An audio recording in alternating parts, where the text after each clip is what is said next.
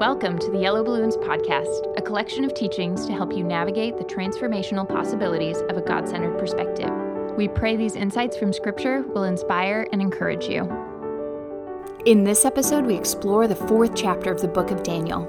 We examine King Nebuchadnezzar's response to Daniel's interpretation of his dream. The king also has a second dream requiring interpretation. One of the most interesting figures in Scripture, King Nebuchadnezzar learns a powerful lesson and humbles himself before God, bearing witness to his sovereign guidance. All right, well, today we're going to cover hopefully Daniel chapters 4 and 5. Pretty familiar turf, so it'll be perhaps for most of us like visiting some old friends. The main point I want to make is the context of why this is here. Because remember, Daniel here is in a, living in a foreign land. He's a Jew, he was born in Israel, and he's been deported. He's been deported by Nebuchadnezzar, and he was deported in a time period where everybody said, God, nobody's going to ever conquer us. We have God on our side. We have the temple. As long as we have the temple, we're safe. God sent the prophet Jeremiah, a contemporary of Daniel's, to say, No, you're not. God is God. He can do whatever He wants to, and what He's going to do is He's going to bring the Babylonians in to capture you if you don't actually honor your treaty with them. But if you trust in Egypt, you're going to get whacked. Of course, they don't listen to Jeremiah, and they do trust in Egypt, and they get whacked. So now their whole bubble's been burst of, I thought God was on our side. How could this happen? And the book of Daniel is telling you how it can happen. And it's going to be made, the point's going to be made over and over again today. When we ended chapter 2, in verse 46, we actually stopped with the historical overview uh, before we finished the actual passage here. And this is after Daniel had interpreted the dream about how history is going to unfurl. Again, God is in control of history, is the point there.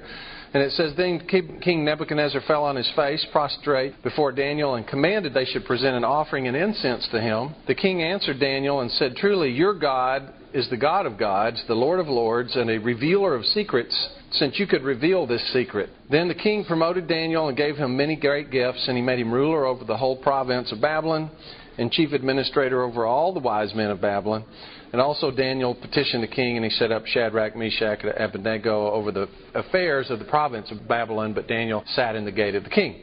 So we see here Nebuchadnezzar, who's the king of kings, he's head of gold in the statue. Uh, he actually bows prostrate before Daniel.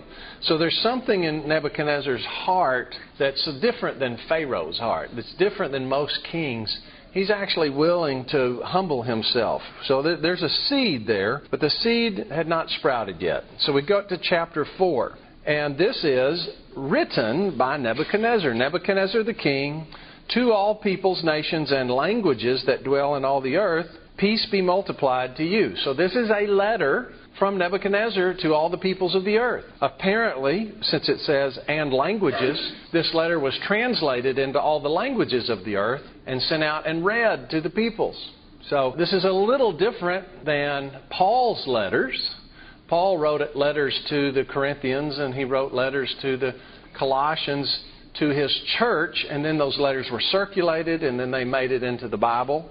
Well, this is the king, and he could actually impose that it be read to all the earth. And his letter is in the Bible. this could be set out, and it could be the epistle of Nebuchadnezzar. So this is his letter, and it is the holy word of God, which is really fascinating. Verse 2 I thought it good to declare the signs and wonders that the Most High God has worked for me. How great are his signs, and how mighty his wonders. His kingdom is an everlasting kingdom, and his dominion is from generation to generation. So there's the point right there. Okay, you want to know how could this have happened to us? How could God do this to us? This is how. God is in control of the whole world. He's in control of everyone. Nothing happens by accident. When you see something take place in the world, it's because God has either caused it or allowed it. God's in control. It's real clear. I, Nebuchadnezzar, was at my rest in my house and flourishing in my palace. I saw a dream which made me afraid, and the thoughts on my bed and the visions of my head troubled me. Therefore, I issued a decree to bring in all the wise men of Babylon before me, that they might make known to me the interpretation of the dream. Then the magicians, the astrologers, the Chaldeans, and the soothsayers came in, and I told them the dream. But they did not make known to me its interpretation. It's interesting that he had this experience with Daniel, and he still goes through this same machination again where Daniel's the last one in. I, I don't really understand that. Maybe he's kind of slow learning. But at last Daniel came before me. His name is Belteshazzar, according to the name of my God. In him is the Spirit of the Holy God. So here you have the first instance of what Nebuchadnezzar's understanding is about God. He says, My God, Belteshazzar is named after my God, but there's this holy God. And we're going to see that Nebuchadnezzar's testimony is just quite amazing. And it's a gospel testimony. And he has submitted himself to the holy God. So one of the questions I had was, can he say, I have my God, but there's a God over that God? Because that sounds like he has more than one God. So let's look at John 10:31. John 10:31, then the Jews took up stones again to stone him. So they're going to stone Jesus again. And Jesus answered them and said, Many good works I have shown you from my Father. For which of those do you stone me? Isn't that a great question? Jesus was not a patsy, was he? The Jews answered him, saying, For a good work we do not stone you, but for blasphemy, and because you, being a man, make yourself God. Jesus answered them, Is it not written in your law, I said, You are gods? If he called them gods to whom the word of God came, and the scripture cannot be broken, do you say of him whom the, whom the Father sanctified and sent into the world, You are blaspheming because I said I'm the Son of God? And the quote that Jesus is making here is from a psalm. If you go look at that psalm, the gods there are men who are judges. Uh, presumably, it's because when you take the office of a judge, you're doing a godlike thing. You're pronouncing life and death. You're pronouncing freedom versus captivity. That's God's purview. And so you're being a God. So he said, Why are you getting me? The Bible says you are gods. So I don't think it's problematic that this culture that he has is still recognized. And in fact, it would make it more relevant to the people in the earth because that's the way everybody thought. So his point is you got all this stuff going on, but there's a God that's above everything and all things. And I'm telling you about that God. It's really an amazing testimony. So he says, I told the dream before them, Belteshazzar, chief of the magicians, because I know that the Spirit of the Holy God is in you, and no secret troubles you. Explain to me the visions of my dream that I've seen and its interpretation. These were the visions in my head while I was on my bed. I was looking, and behold, a tree in the midst of the earth, and its height was great. The tree grew and became strong. Its height reached the heavens, and it could be seen to the ends of the earth. Its leaves were lovely, its fruit abundant, and in it was food for all. The beasts of the field found shade under it. The birds of the heavens dwelt in its branches, and all flesh was fed from it. I saw in the visions of my head while on my bed, and there was a watcher, a holy one, coming down from heaven. Now, Pause there for a minute. What, who is this watcher? The book of Enoch calls angels watchers. Daniel's the only place that uses this term. But I, I think this uh, idea of angels as watchers is uh, validated in the New Testament. In 1 Peter 1.12, it says the angels long to look into things that, that were revealed to the prophets. And this look into term carries the notion of an archaeologist studying an artifact. So the angels are definitely watching us. They're studying us to understand God because we can live by faith and they can't. So they're, they're studying us to understand that. So you've got a watcher who's watching what's going on on the earth. And he comes down from heaven and he cries aloud and says thus Chop down the tree and cut off its branches. Strip off its leaves and scatter its fruit. Let the beasts get out from under it, and the birds from its branches. Nevertheless, leave the stump and roots in the earth, bound with a band of iron and bronze. In the tender grass of the field, let it be wet with the dew of heaven, and let him graze with the beasts on the grass of the earth. Let his heart be changed from that of a man. Let him be given the heart of a beast. And let seven times pass over him. This decision is by the decree of the watchers, and the sentence by the word of the holy ones, in order that the living may know that the Most High rules in the kingdom of men, gives it to whomever he will, and sets it over the lowest of men. So here again, What's the point here? What is the lesson that they want Nebuchadnezzar to know? Well, there are heavenly beings here. In this case, this is actually initiated by the watchers, the angels, who are the ones who work for God. And they want Nebuchadnezzar to learn a lesson that the Most High is the one that put him in place. Now remember, who came in and captured Israel? Nebuchadnezzar did. If you can read the book of Habakkuk, and Habakkuk asks the question and says, God, there's injustice everywhere in Israel. Why aren't you doing something? And God says, I'm going to do something. It's going to be astonishing. I'm going to bring in the Chaldeans. I'm going to clean out Israel, and all this injustice is going to be taken care of. And Habakkuk says, Really? That's justice? The Chaldeans are worse than what's going on in Israel. How is that justice? And God says, Well, the righteous shall live by faith. The heart of the proud, no, I'm not going to deal with that. The heart of the humble is what I'm after. It's actually the theme verse of Romans. That's the answer to Habakkuk's question. And in that episode, what we see is that God is a God who uses everything on the earth for his purposes. And here he has used Nebuchadnezzar to chastise Israel, and now he's interacting with Nebuchadnezzar as a man who he wants to know because God wants to know all peoples. Remember Jonah. You know, Jonah's like, but if I tell them the gospel, they might repent, and then you won't whack them. God says, yeah, that's kind of the point. So here, he wants him to learn this lesson. And it's the same lesson he wants Israel to know. So you got whacked because, because I allowed it and I did it for your good. So, verse 19 Then Daniel, whose name was Belteshazzar, was astonished for a time, and his thoughts troubled him. So the king spoke and said, Belteshazzar, do not let the dream or its interpretation trouble you.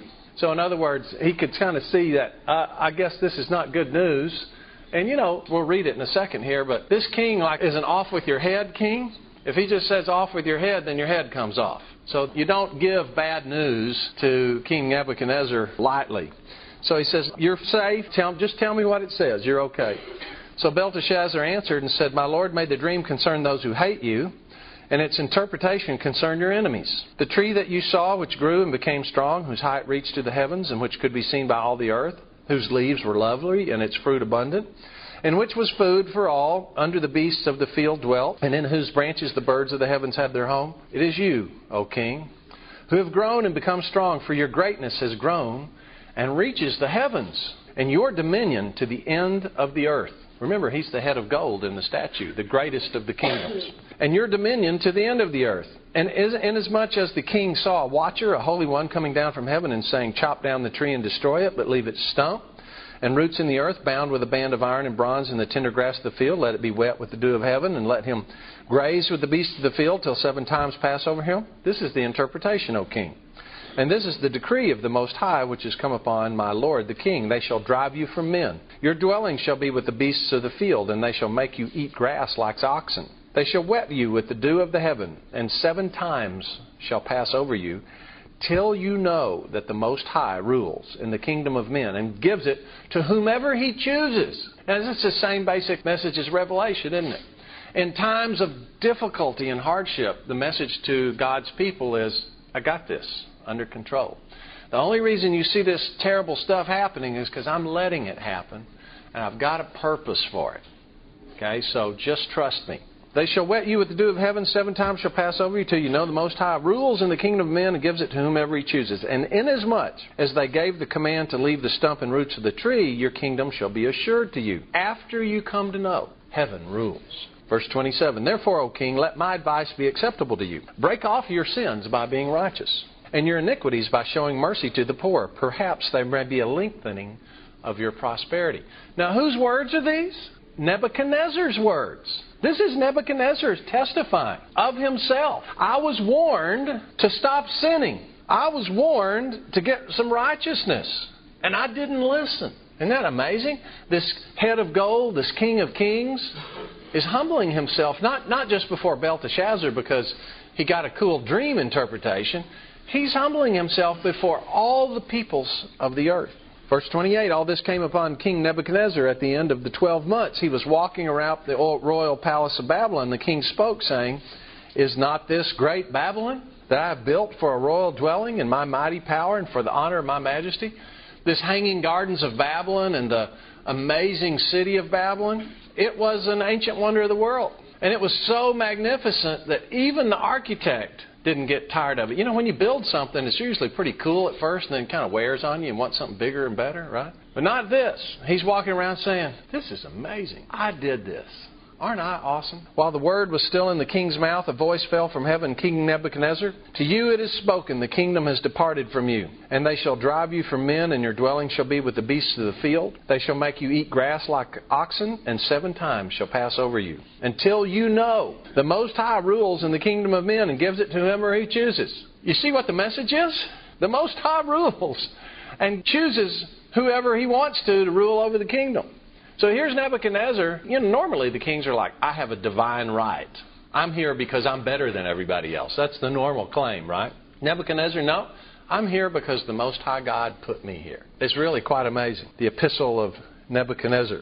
That very hour the word was fulfilled concerning Nebuchadnezzar. He was driven from men and ate grass like oxen. His body was wet with the dew of heaven till his hair had grown like eagle's feathers and his nails like birds' claws. And at the end of the time, I, Nebuchadnezzar, lifted my eyes to heaven, and my understanding returned to me, and I blessed the Most High, and praised and honored him who lives forever. For his dominion is an everlasting dominion. His kingdom is from generation to generation. All the inhabitants of the earth are reputed as nothing. He does according to his will in the army of heaven and among the inhabitants of the earth. No one can restrain his hand or say to him, What have you done? At the same time, my reason returned to me, and for the glory of my kingdom, my honor and splendor returned to me. My counselors and nobles resorted to me. I was restored to my kingdom, and excellent majesty was added to me. Now I, Nebuchadnezzar, praise and extol and honor the King of heaven, all of whose works are truth, and his ways justice and those who walk in pride he is able to put down. What a testimony, huh? I would have to say Nebuchadnezzar has to be considered one of the great men of the Bible. It's phenomenal. You got this pagan king who gets a lesson and turns around and says, I got it, and then testifies to the whole world, his entire kingdom, with his letter that puts him in place. I am under the Most High God. I had pride and I got wagged down. Now, what this seven times was, it was long enough to grow his hair like eagle's feathers and his nails like bird's claws. It could be seven months, I suppose. We actually have a son that's kind of done this, come to think of it. His hair is a lot like eagle's feathers. But um, I'm not sure how long it took him. But it was seven periods of time. But I don't know that that's particularly important. The word seven, you know, means uh, completion. It's come to completion. So it was long enough. I think that's the main point. This teaching will continue in the following episode. Thanks for listening to the Yellow Balloons podcast. If you want more information on adopting a God centered perspective, visit our website at yellowballoons.net. And if you have any questions related to what you just heard, we would love to hear from you. Please email us at contact at yellowballoons.net. Thanks for listening.